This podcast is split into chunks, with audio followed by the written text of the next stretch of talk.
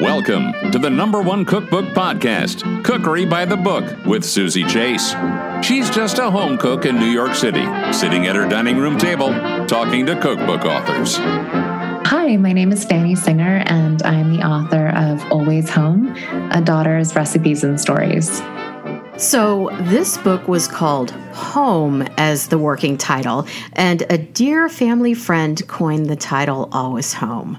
I would love to hear the story because that dear family friend is a Kansas Cityan like me and also lives around the corner from me here in the West Village. Yes. So I really owe uh, Calvin Trillin, or as he's known to his his familiars as Bud, and he's kind of like a a sort of godfather of mine. I mean, to the extent that we have such things in Jewish culture, which we don't really. But he, I grew up knowing him and his wonderful wife Alice. Um, and Bud is also a wonderful writer and longtime staff writer at the New Yorker and humorist. And I was calling the book home, and my editor was really prodding me to come up with something just a little bit more more distinguished or uh, with a little more flair.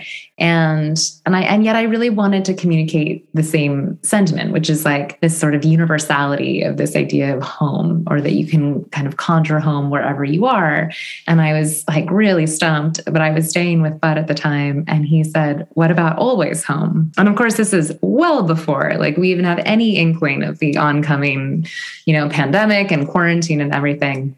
And i ended up releasing the hardback end of march 2020 at a moment when everyone was always home. So I it was it became this sort of hilariously prophetic title. And I'm certain a lot of people picked it up probably for that alone because it just like was it seemed like it was too on the nose. After the pandemic kicked off and I realized just how sort of ridiculously resonant the title was, I called Bud and I was like, I owe you one for this. Oh, totally. Thank you a little bit memoir, a little bit travelogue, and a little bit cookbook. Tell me about the chapter names basically the way I structured the book or the writing of the book was um, sort of half recipes I knew needed to be in there, and then like the stories kind of embroidered in a way off the recipe, and then half like stories I knew needed to be in there, and then the recipes that I could imagine kind of coming out of those stories. The stories and the recipes are very sort of integrated in terms of narrative voice. And I didn't want, you know, as you're going from a story into a recipe, I didn't want it to feel jarring or like you're jumping into some kind of method. Um, so I feel like some of the titles of the stories are really descriptive and some are perhaps like a little bit more atmospheric. For example, the chicken stock chapter, where we get a story about how your mom used to arrive at your apartment with the chicken in her purse. And so then you also write about how to make garlicky noodle soup, but it's mm. not in a typical recipe format. I'm curious about that. I mean, I don't cook from recipes actually. I'm probably overly freewheeling and intuitive as a cook. And so I don't really like to read recipes for method so much as for inspiration. And I find I get a lot out of reading recipes, even ones that are much more, you know, method intensive, because I still find that they become a kind of poetry and very evocative poetry for me. And I can immediately start to sort of imagine how flavors and senses combine, but it's not how I reflexively cook. So I wanted to write um, the recipes in a way that felt both like there was a continuity from the narrative story that precedes the recipes so that you like i mentioned that you don't have this kind of rift. But i also wanted them to be kind of intuitive and very focused on tasting and smelling and actually really relying on your senses to guide you in how you cook. And i'm hoping you know that because the recipes are for the most part not particularly complex that people will not feel intimidated by the absence of exact measurements and like, you know, step by step method and actually feel like, you know, this is approachable. I can taste it and decide if I want more parsley or not. Or, you know, I have a really big lemon, so I, maybe I'm leaning half, you know, which I, I find recipes are often calling for things that aren't necessarily sort of realistic or that don't chime with the way produce, especially organic and farmers market produce, exists in the real world, which is like a lemon is not a lemon is not a lemon. My godmother's tree grows lemons that are like like the size of footballs, you know, it's like be way too much lemon juice for a standard recipe that's calling for, you know, half a lemon or whatever. So I I kind of wanted to write in that way that felt more fluid and more open to interpretation.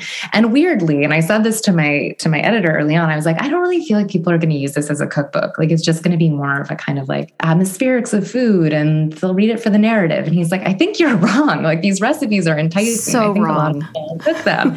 and I, I was completely wrong. I mean, I think every I've seen someone post like photos or write to me or republish versions of like every single recipe in the book. So I get a lot of messages about basically everything. I had completely sort of misconstrued, you know, the extent of its utility as an actual like cookbook, which just goes to show how out of touch I am with that world of recipe writing.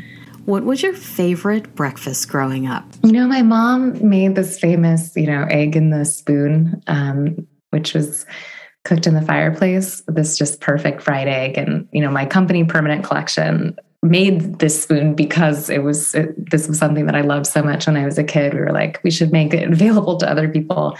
However, I think really like my favorite thing was the cream of wheat, like that my dad would make.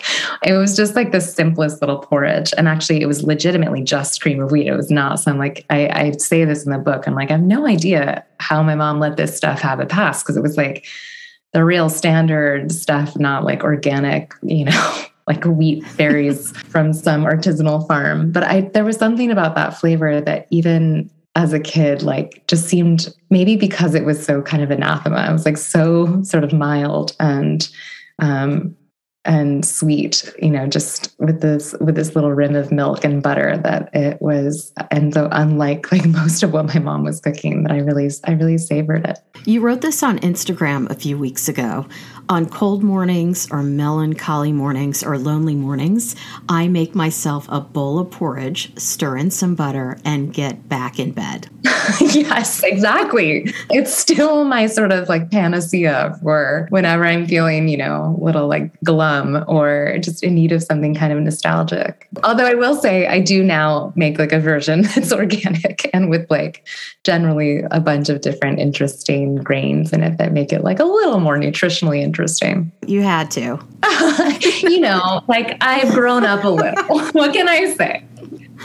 One of the most distinctive things about your mother is her hands. You say her hands are a mirror of her determination. I'd love to hear about chapter four peeling fruit. My mother's hands really are remarkable. They're very small. She keeps her nails very, very shorn. Like she's never had nails, which meant she was always like terrible at giving back scratches, which I always greedily wanted. And she wears all these um, Victorian and Edwardian era rings on her fingers that are always missing like a little stone here or there, kind of dinged up because she uses her hands all the time. I mean, like she just plunges them into like hot stock and, you know, to do whatever she needs to do. I mean, she doesn't hesitate. Like when I was a kid, I was like, you have asbestos hands. And of course, now I'm exactly the same. Like I'll just reach into like a boiling thing if I need to fish something out. But they're also incredibly, for being hands that she uses all the time, they're very soft and smooth. And so I would like really focus in on them when she was doing tasks like like the peeling of the fruit, which was this kind of ritual at the end of every meal. We never had anything like really sweet for dessert. You know, we didn't have cakes or cookies and she didn't bake. And so actually there was never really a culture of like having a sort of sweet thing at the end. Like occasionally when I was older, we'd go to Chez Panisse and order dessert, but it wasn't really a fixture at home. And so there was always this like beautiful bowl of whatever seasonal fruit was available in the middle of the dining table. And she would sort of feel around for the most perfectly ripe fruit. And then um, it would become this kind of like almost meditative practice of peeling this fruit, whether it was a tangerine. And she would always do this with a knife, you know, like even citrus, you know, she would peel with a knife in section or a perfect pear or a plum or nectarine or peach, you know, slipping the skin off a peach. And I just have such vivid memories of that because she would also ask me to go get her the little knife. And even when I was little, I was sort of trusted to go get this somewhat hazardous implement and bring it to her with a little plate. And so I was sort of implicated in this ritual. And I was also usually the recipient of like the choicest little morsel. So it was one of my favorite moments of any um, meal together. I frankly was shocked to hear that you and your mom don't bake, but I was also happy because I don't love baking. so it's definitely just not for everyone. To be honest, I think we like lack the rigor and focus.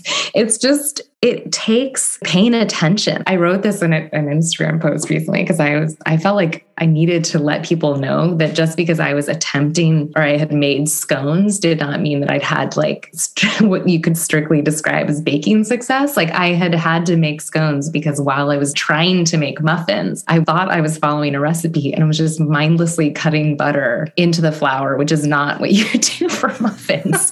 like you're just supposed to melt the oil and like add it into like the dry ingredients with the wet. And I was like, what am I doing? So I had to put that flour that now had like pea sized butter in it into the fridge. And just, I was like, I guess I could make like cream scones with that. Like, that's how bad I am at following a baking recipe. Like, just, it's, I'm abysmal. Not my forte. It's so messy too. I think if you're someone who's really good at following a recipe, you're also someone who knows how to like keep some kind of order when you are baking. But me, both bad at following recipes and just sort of generally distracted with baking. It's like I look like I've set off a bomb in the kitchen when I bake. Yes. Like there's flour everywhere. I've used like twice or three times as many bowls as should have been used for the recipe. Like it's just like my boyfriend will come in and just be like, "What happened?" And I was like, "I tried to make a tart. like it's just I don't know what happened."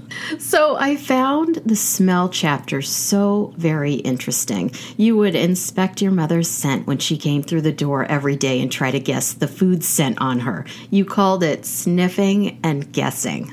Ah, yes. I uh, my sense of smell remains my most acute sense. And it has always been. I mean, I think actually there must have been sort of some kind of like compensation for how bad my eyesight is. I've been wearing glasses since I was little. There's some genetic element to it because obviously my mom has a really wonderful palate and a wonderful sense of smell and um, and is very discerning in that regard. But my dad too has been involved in the wine business for his entire career and became obsessed with wine even when he was like a teenager, a Jewish teenager in Tulsa, Oklahoma. Like I think he got he tasted like one good bottle of wine, uh, you know, at his like dad's business partner's house, and became really interested in wine and and you know its provenance and different varietals, and started to keep like a diary even when he was a teenager in Oklahoma, who had effectively no access to good wine up until he started prodding his dad to like buy some decent bottles from Europe. So my father too has this really amazing palate. My mom used to love playing this game with him where she would you know sort of blind pour him a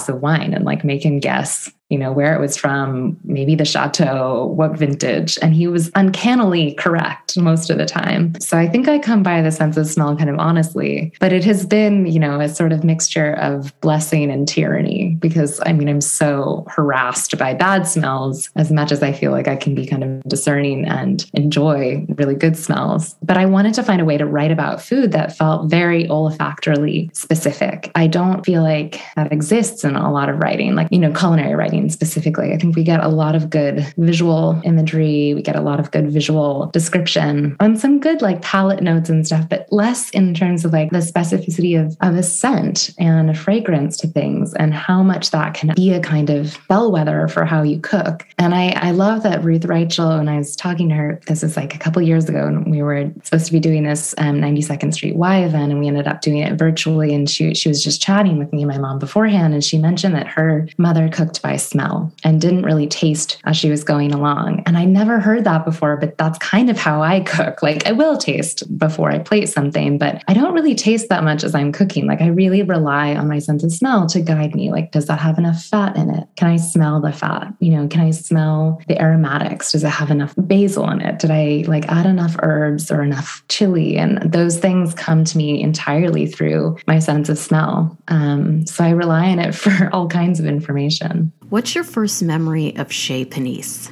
It's really a tapestry in a way, a kind of melded sense memory tapestry. I mean, I always, you know, writing a memoir, I was like, I kind of feel like I have a bad memory for someone who's about to write a memoir because I had a lot of my memories really are impressionistic, especially from early days. But I do completely remember, for instance, being a little girl playing, you know, under the um, tables downstairs in the restaurant with my mom's business partner at the time. Um, his name was Tom, who I just adored, and he would play play like little tea parties with me and we'd have little cups. We'd use the espresso cups and we would, you know, he would make some tea and we'd have little like tiny tea parties under the table. And he was like probably six foot three or something. I don't know how he managed to like crane himself underneath these tables, but I do have the memory of that. And just so many people really actually at the restaurant. The pastry chef still today, Mary Jo, who at one point left for, you know, a period of time and opened a wonderful restaurant and she's back in the fold at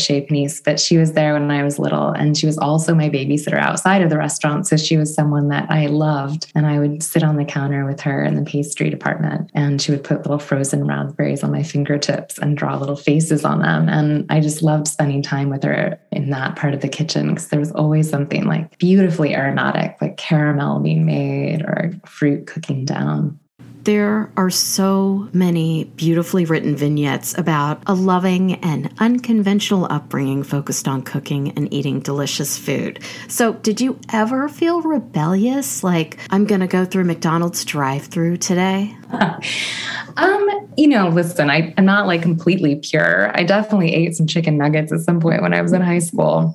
But um, you know, my mom's kind of it, the intensity of her, you know, rigor when it comes to food, it, it didn't actually feel ungenerous when I was a kid, you know, or when I was a teenager. It felt, in fact, on the contrary, it felt like the most loving, most invested, most secure expression of love. And even when I was a teenager and we were going through, my parents were going through divorce and you know, it wasn't like all smooth sailing. I really understood that she loved me and she was constant and she was there for me because of the way that she communicated through food. And it never was something I wanted to repudiate. It was something that felt like a total loving embrace. And it's and it's what I really keep trying to say is maybe like the one takeaway from the book, which is like I hope people understand that food is not just about nourishment, it's also about communication. I mean, it's about communicating a kind of quality of care, not just for the person that you are feeding, but also for the planet and for the people who are growing the food. It's really a conversation that begins in the ground and ends in the mouth, you know, in the belly. And as a teenager, I didn't have this kind of language for it, but I did sort of implicitly understand what it was all about. And I didn't have, you know, the impulse to shove it away. And it's not to say I didn't like love those disgusting sour candy straws and I would get them in the gas station from time to time. And there were a few little things that were like minor, minor rebellions, but not on the order of wanting to refuse everything and, you know, do this just sort of 180. And mostly because every, all those other options were so much less delicious. You know, I think when you're presented with the most delicious thing, you know, it's like everything in your body is thrilling towards it, you know, rather than the opposite. Chapter eight is entitled Salad. And I'm curious to know uh, why you were trying to get away from talking about salad. You sort of mention it here here and there. And it's your mother's favorite food, and I think your favorite food too, if I'm not mistaken. I mean, nothing, nothing tops salad for me. Obviously, like I eat other things, but I just love to have salad with every meal, pretty much. I like breakfast, lunch, and dinner if I have my way. I mean, you need good salad, obviously, not just any old salad. But I just have always loved roughage, and my mom too. I like it's almost something that's I feel is like encoded in her genes. But I think I felt like, is there enough substance here to write a chapter? You know, yes, we love salad, but does anyone really care? And then I was like, all right, it's got to have a little chapter, like even if it's a short one, because, you know, it is something that we always yearn for when we don't have access to it.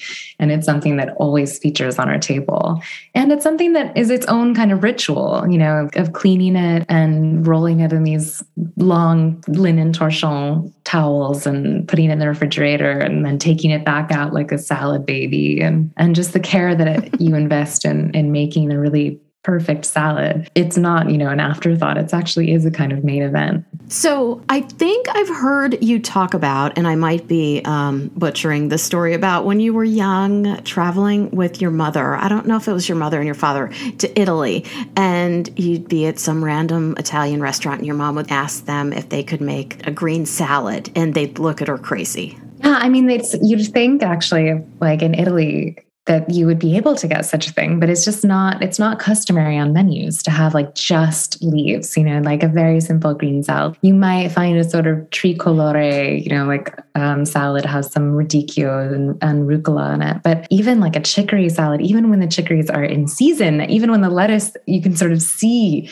the farmer's market like right adjacent to the restaurant selling beautiful lettuce. It's still seen as a kind of like you have that at home. You know, you don't eat that at a restaurant because a simple like you know, rucola salad with like shaved Parmesan is a, such a standard Italian salad, but it just, it features on menus in American restaurants that are Italian, but not in, in Italy proper. And I just remember we were in like Palermo and we were at a wonderful restaurant and it was this kind of local joint and we had like beautiful, like, you know, breaded tripe and all kinds of like standard things. And then we were just, we were like, we just need, we need a salad, like desperately need a salad.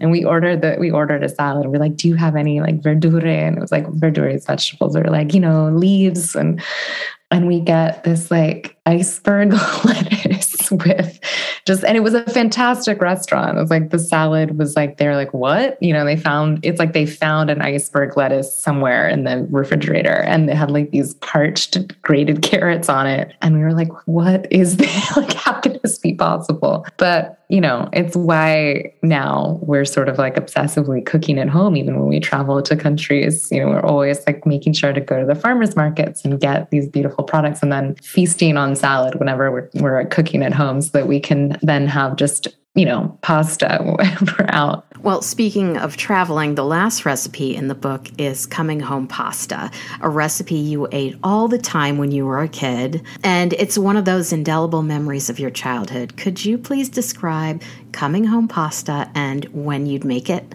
Yes, coming home pasta, which I think did turn out to be the most quote unquote viral recipe of the book, probably because um, its ingredients are very, really quite spare. And the book came out, you know, at a time when there were just desolate supermarket shelves everywhere. And I think people were sort of actually looking for recipes that that sort of lacked any like serious adornment in the in the flavor department. And so it was like anything you could put together from pantry staples. And this pasta was really something that we made when we came back from a long trip. And there wasn't much in the you know in the refrigerator and the pantry sort of spare. And but you could reliably like source a little bit of garlic that hadn't gone totally to sprout. And there were always some capers and you could definitely find some good chili in your condiment cabinet. And there's always like enough even it was sort of like blooming with age spots, and at least like a couple kinds of pasta that you could cobble something together. And it was something that we would make to kind of create a sense of, of coming home, like an atmosphere of being back together and back in this place that had like a little bit of a flavor of being disused. You know, I always um, talked about the smell of turning the heaters back on and like